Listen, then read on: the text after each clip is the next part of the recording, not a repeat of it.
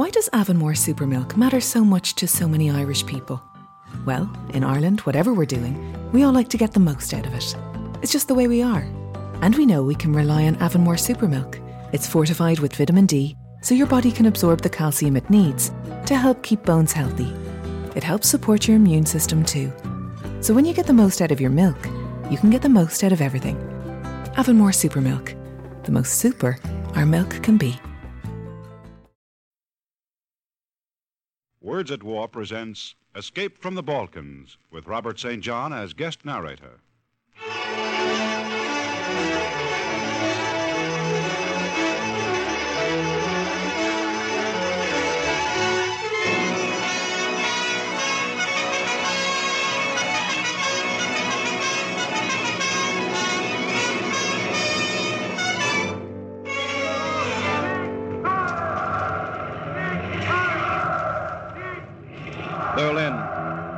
Railroad station, April 1939.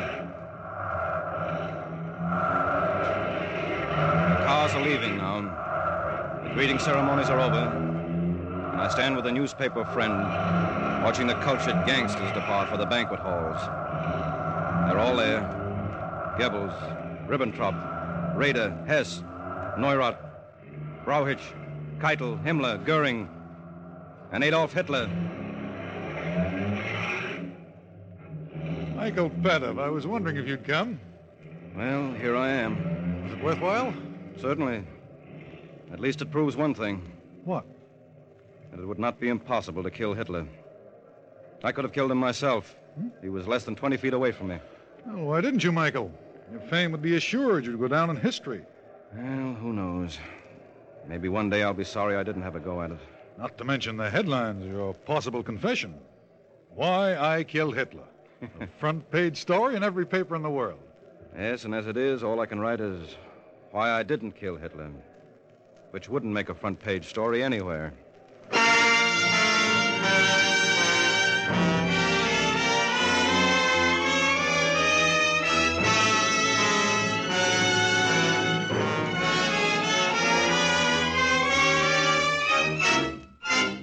Words at War.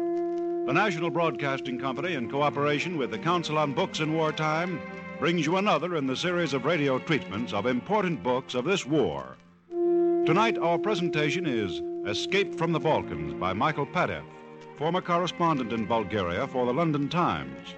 Our narrator will be NBC's own Robert St. John, who, as a representative of the Associated Press, was with Michael Padev at the time this story begins.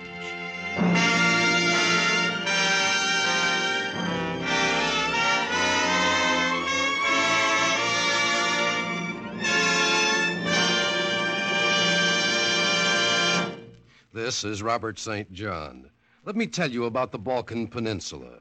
It juts out from the southern part of Europe, west of Turkey, and east of Italy across the Adriatic Sea. Its people are Bulgarians, Greeks, Romanians, Serbs, Croats, Slovenes, Albanians, and Turks. There are no clear geographical boundaries between any of the Balkan states. Among the thinkers and leaders of the Balkans, there are those who favor Russian domination and those who have other ideas for the future. But many Balkan thinkers believe in and work toward a great Balkan federation with all nationalism, that bane of the Balkans, subordinated to the will of the people of that entire corner of Europe.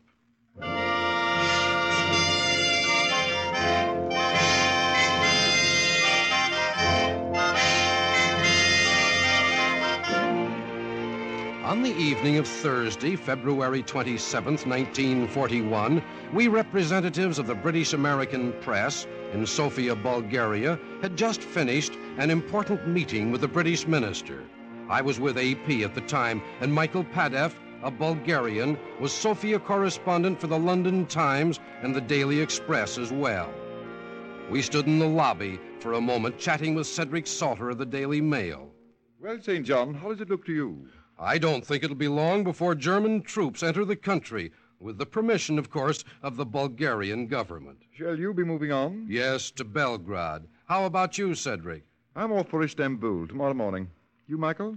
In a day or two. Saturday, maybe. I advise you, Michael, to come with me tomorrow to Istanbul. It's getting rather hot here. Your papers and visas are in order, aren't they? Yes, they are.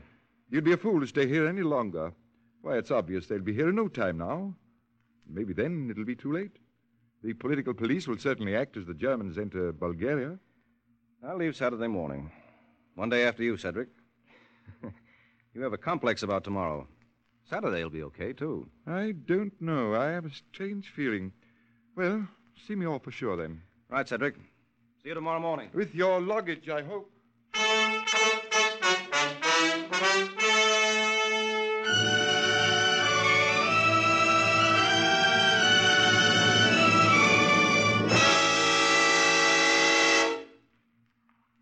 Get up.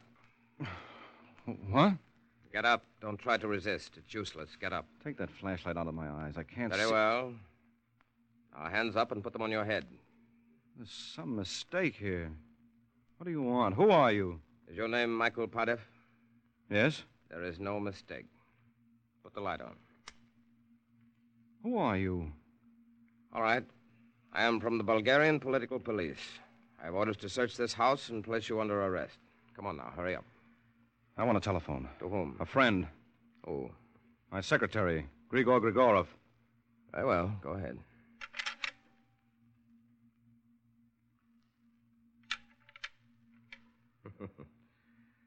Put on your overcoat now, and, oh, yes, in the closet or wherever it is that you keep them. Take two blankets, several shirts, socks, and underwear.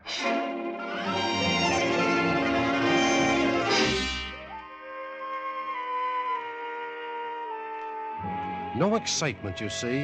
Everyone calm. Everything quite orderly. There was a car waiting outside at the curb, and presently the door of Michael Padev's house slammed behind him with a heavy finality.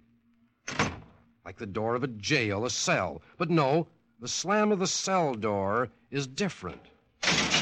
Like that. And Padev squints his eyes instinctively against the darkness, and a shadow blacker than the darkness separates itself from two others squatted together on the bare wooden floor of the cell, and a voice cries out, Good God. Michael. I I can hardly see in here yet, but. You're George Volkov. Yes, Michael Padev is right. It is George Volkov, editor of Pladne, suppressed in 1937 as Bulgaria's most democratic newspaper. Presently there is talk, and the other two shadows on the floor of the cell become personalities.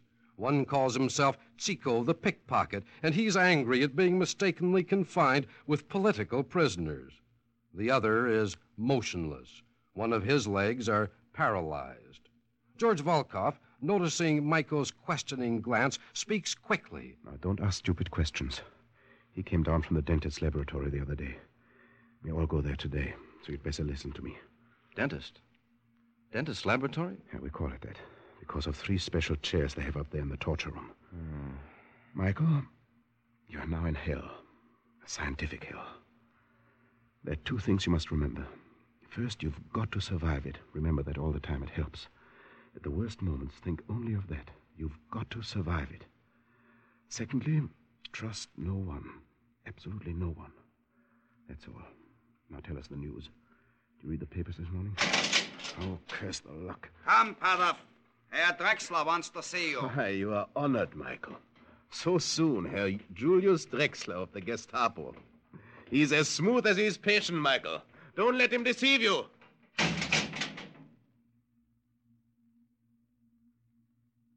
that's the third time you've asked me for water since we began our interview this morning, Padev. Before you get water or food, you'll confess.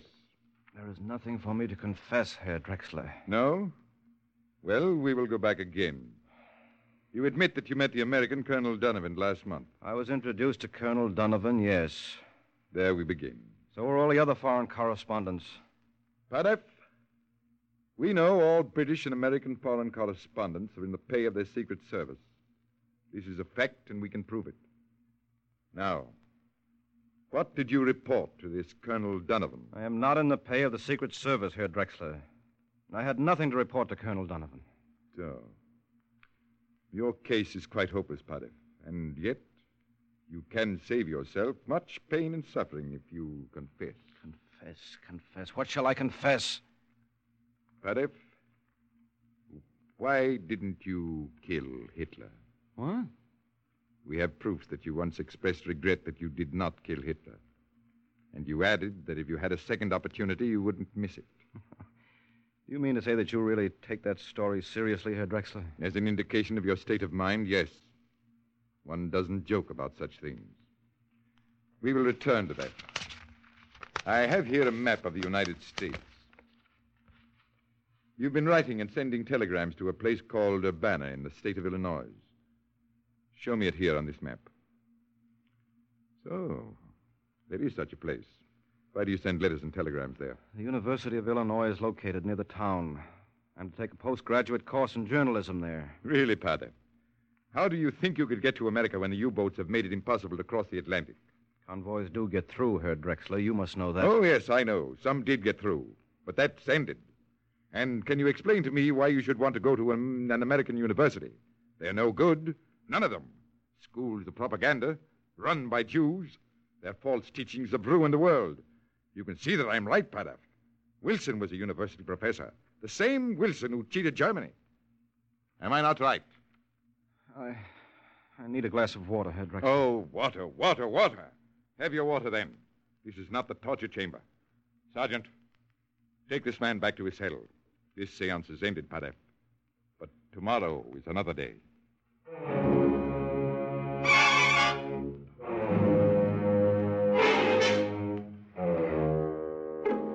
Tomorrow, and tomorrow, and tomorrow. But Michael Padev was lucky at that, because he had the moral support of George Volkov on his first visit to the dentist's laboratory, gentle nickname for the torture chamber. As they entered the room, George whispered in his ear, Michael, faint as soon as you can or pretend you fainted. That's the only way. I only leave you alone when you show no sign of life. Quiet! Off your clothes. All of you. Undress. There were ten other men in the dentist's laboratory when Michael and George entered, all of them naked. Michael Padev doesn't remember exactly what happened. There were five plainclothes men strolling around and others in shadowy corners where the screams came from. Truly, they were the screams of men, yet they sounded like beasts in agony. The shots were fired when one of the prisoners turned and struck in desperation and pain. The others rushed forward then, and George Volkov cried out, It's a riot. Let's make it a good one. Get in there and swing your fists, Michael, while the lights are out.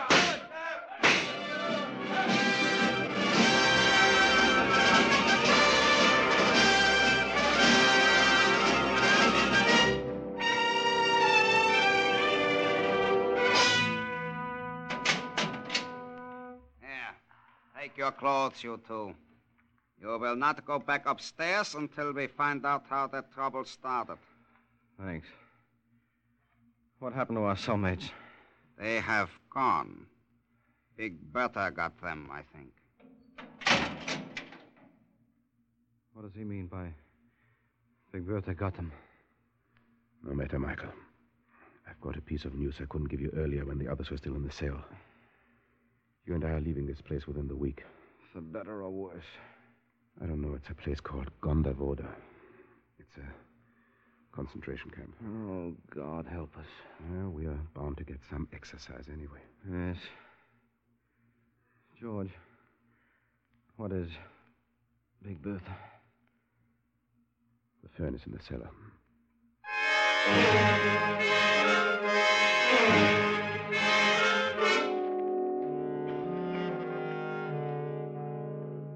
Gonda Voda was a dream of a place, a guilty man's dream of hell. At 6:30 the prisoners had breakfast. Begin eating. They ate in groups of 12 after one man had ladled out the soup into the 12 tin plates they handed toward him.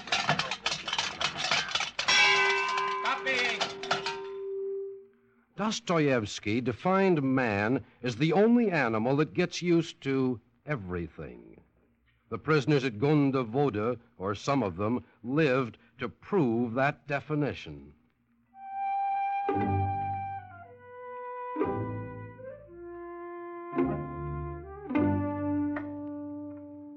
To steal a loaf of bread from the policeman's building, to smuggle away some firewood for the dormitory stove. That was the cardinal object of the prisoner's day at Gonda Voda, well worth the risk of a policeman's whip or even his bullet. And how the camp grew. There were only 47 prisoners when Michael Padev and George Volkov arrived there. There were more than a thousand before they left. There were Bulgarians, Romanians, Greeks, Albanians, Serbs, Croats, Czechs, Russians, Jews. Even the red and the white Russians forgot their ideological quarrel in their common quest for food and warmth. With more prisoners came less food and poorer quarters, but more filth.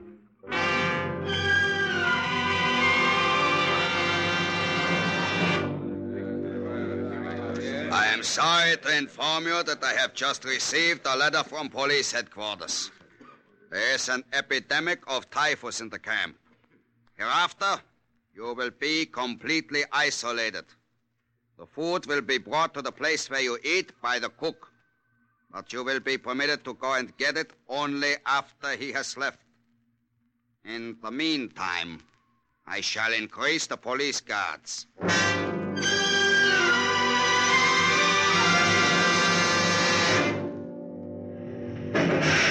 Lie flat. All right, Michael? Yes. Marin? All right. That guard saw nothing, I'm sure of it. Fired on a chance. All the same, this is idiotic business. Ah, you volunteered, Michael. I volunteered to escape.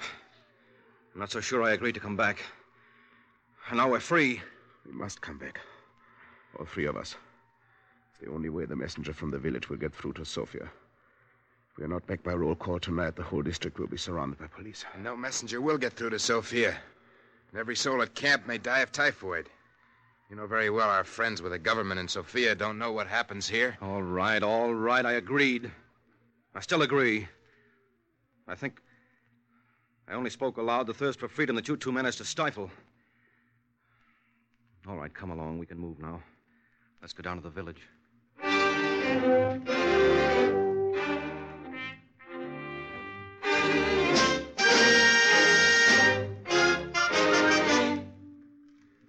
Well, you'll, you'll go then, hmm? Yes, uh, I'll go myself tonight. Here, you asked for some lumps of sugar, George Volkov. Thanks. These younger ones, who are they? This is Michael Padev. This one we call Marin. Well, you can't go back to the camp. It's too late. We can hide you in the village for the time being. Why not join with us partisans? We'll teach you to fight the fascists. Not now. We're leaving now. We can't desert those who wait for us back at Gonda Voda. Ah, sheer madness. You can't possibly do it. You'll be caught. Our mission is done, partisan friend. Way back is all uphill, and we must run for it. We depend upon you, With certainty. The message will be in Sofia tonight. and we must go. Michael? I'm ready, George. Marin? Let's get back. With all this danger, I actually miss the filthy camp. Liar. Yes, Michael. But we must go back now.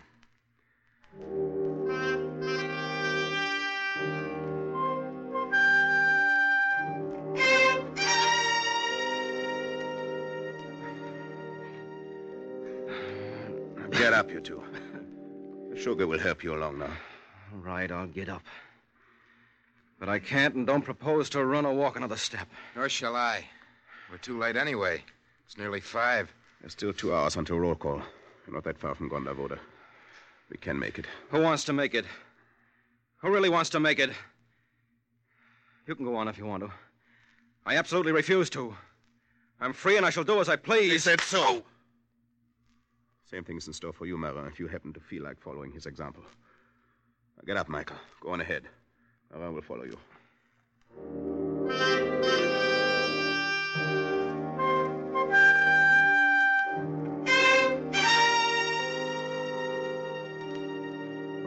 Michael? This midnight lineup. I don't know. Our messenger to Sofia was caught, maybe? No, I doubt that. Three days have passed. If he'd been caught, there would have been some sign. Careful. Hmm? Here comes the beast. Well, now, let us see what we have here. Vaca, Komarescu, Levin, Lesser, Marin, Padev, Seda, Taylor, Volkov. Quite a representative group, I should say. Confound you! Has anyone anything to say? Don't you want to know where you're going? Swine! Spies, traitors! Why on earth didn't they shoot you long ago? Idiots. All right, get them into the truck. Get them out of my sight.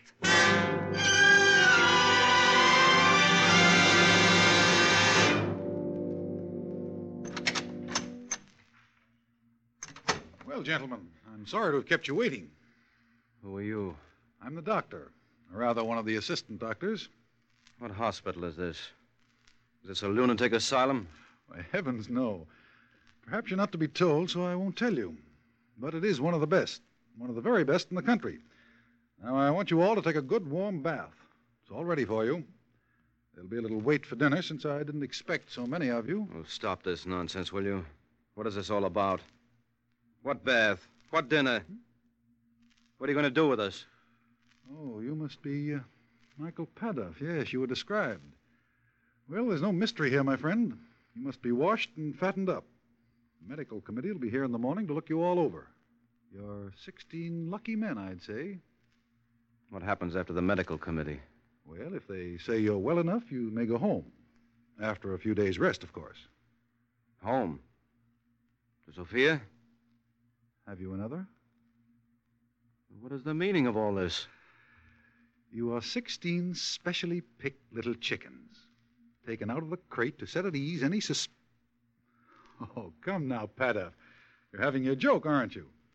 Aren't you? And I can't afford to have you turning your political friends against me.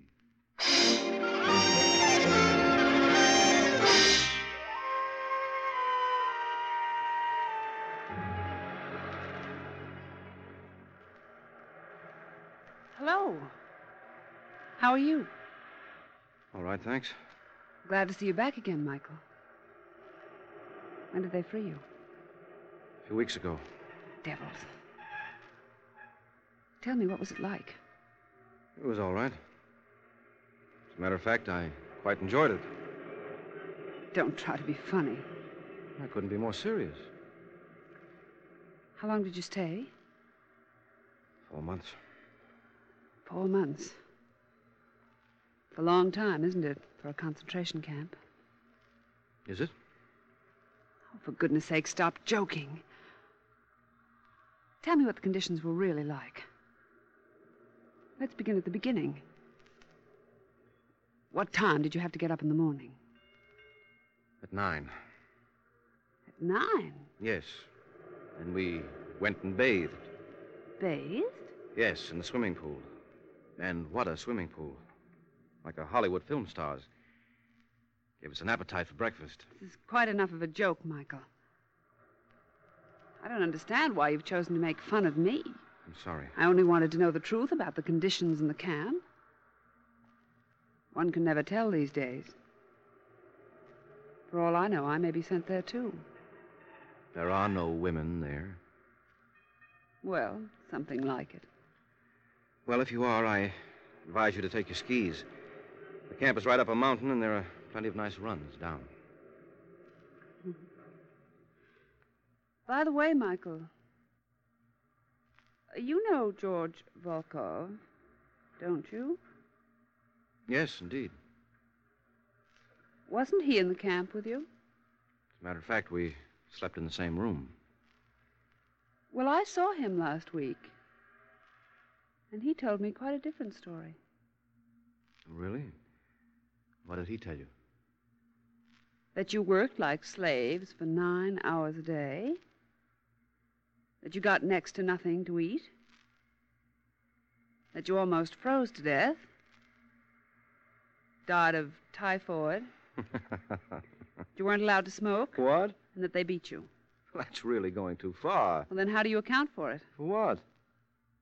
The difference between his story and yours. Uh-huh.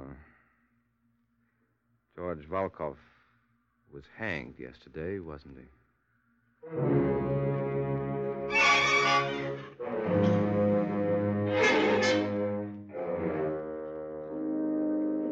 Grigor Grigorov is a strange little man, but he's Michael Padev's friend and secretary, and he knows the right people. It is Grigor's careful planning which has brought him and Michael Padev to the Turkish border with forged passports. They wait nervously in a car outside a German frontier headquarters in Bulgaria. The two folding seats in front of them are occupied by an Italian and a Russian named Razinski. A few feet in front of the car lies Turkey and freedom. So now, Michael, We've been sitting here an hour, waiting for the approval. come, let's talk of other things. I suppose you'll want to write a book when we're free of all this. Maybe. And your readers will call you communist, and you'll be unhappy. Why should they? Because I would want to see my fellow workers organized in professional associations? Because I would insist on the defense of workers' rights? Does that mean that I'm any more of a communist Grigor than any labor leader in America or England? Michael, don't you advocate that Russia should be the chief influence in the Balkans? How do I know whether Russia even wants to be? That's not the point. The point is that. All right. What is it? If you're Viktor Rachinsky, you're under arrest. No, I'm not. I am Viktor Rachinsky. Get out. Arrest him. All right, driver. And go on with these passengers. To the canteen, driver. Any canteen, any Turkish canteen. Michael, we shall drink raki. What shall be the toast? What do you think, Grigor? Svobodou. Vadu, what does that mean? Shall we tell him, Grigor? That depends. Are we in Turkey yet, driver? We are across the border, yeah? Then we shall tell you. Svobodou. In Russia means freedom. freedom, Michael. Svobodou.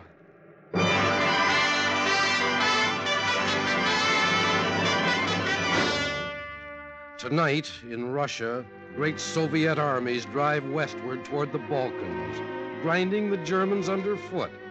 Tonight in Italy, British and American armies advance toward Rome, Florence, Venice, while just across the narrow Adriatic Sea in the Balkans, the partisans under General Tito are clearing the coast of German troops, preparing the way for us whenever we are ready to move in that direction.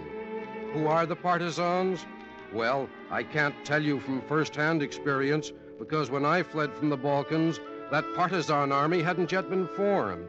But last month, a friend of mine did get into Yugoslavia and he discovered the truth. He was Dan DeLuce, an Associated Press war correspondent who discovered for himself that the partisans are a people's army without narrow nationalistic ambitions, a people's army fighting to free the Balkans from fascist domination. When he got across the Adriatic and located partisan headquarters, he talked to the men who lead the men in that fight for freedom. He saw priests fighting side by side with farmers, all of them very ragged, but all of them very fearless, all of them with a great abiding faith in the former metal worker who leads them, their general, a man named Tito. Dan DeLuce saw their need of help. He saw their need of modern machines and powerful weapons to replace ox carts and shotguns. He learned how willing they'll be to tear up their vineyards to make landing strips for Allied planes. Dan DeLuce brought back word that they're waiting there in the Balkans, the people of the Balkans. They want our help, but most of all, they want freedom, Zvabodu.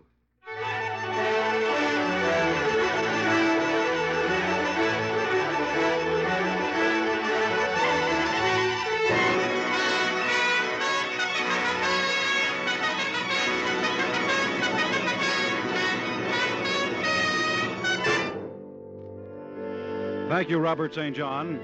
As the 24th program of Words at War, we have brought you an adaptation of parts of Michael Padev's book, Escape from the Balkans, with Robert St. John as the narrator. The book was adapted for radio by Neil Hopkins.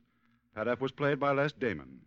The original music was composed and conducted by Morris Mamorsky, and the production was under the direction of Joseph Losey. Words at War is brought to you in cooperation with the Council on Books in Wartime by the National Broadcasting Company and their independent radio stations associated with the NBC network. This program came to you from New York. This is the National Broadcasting Company.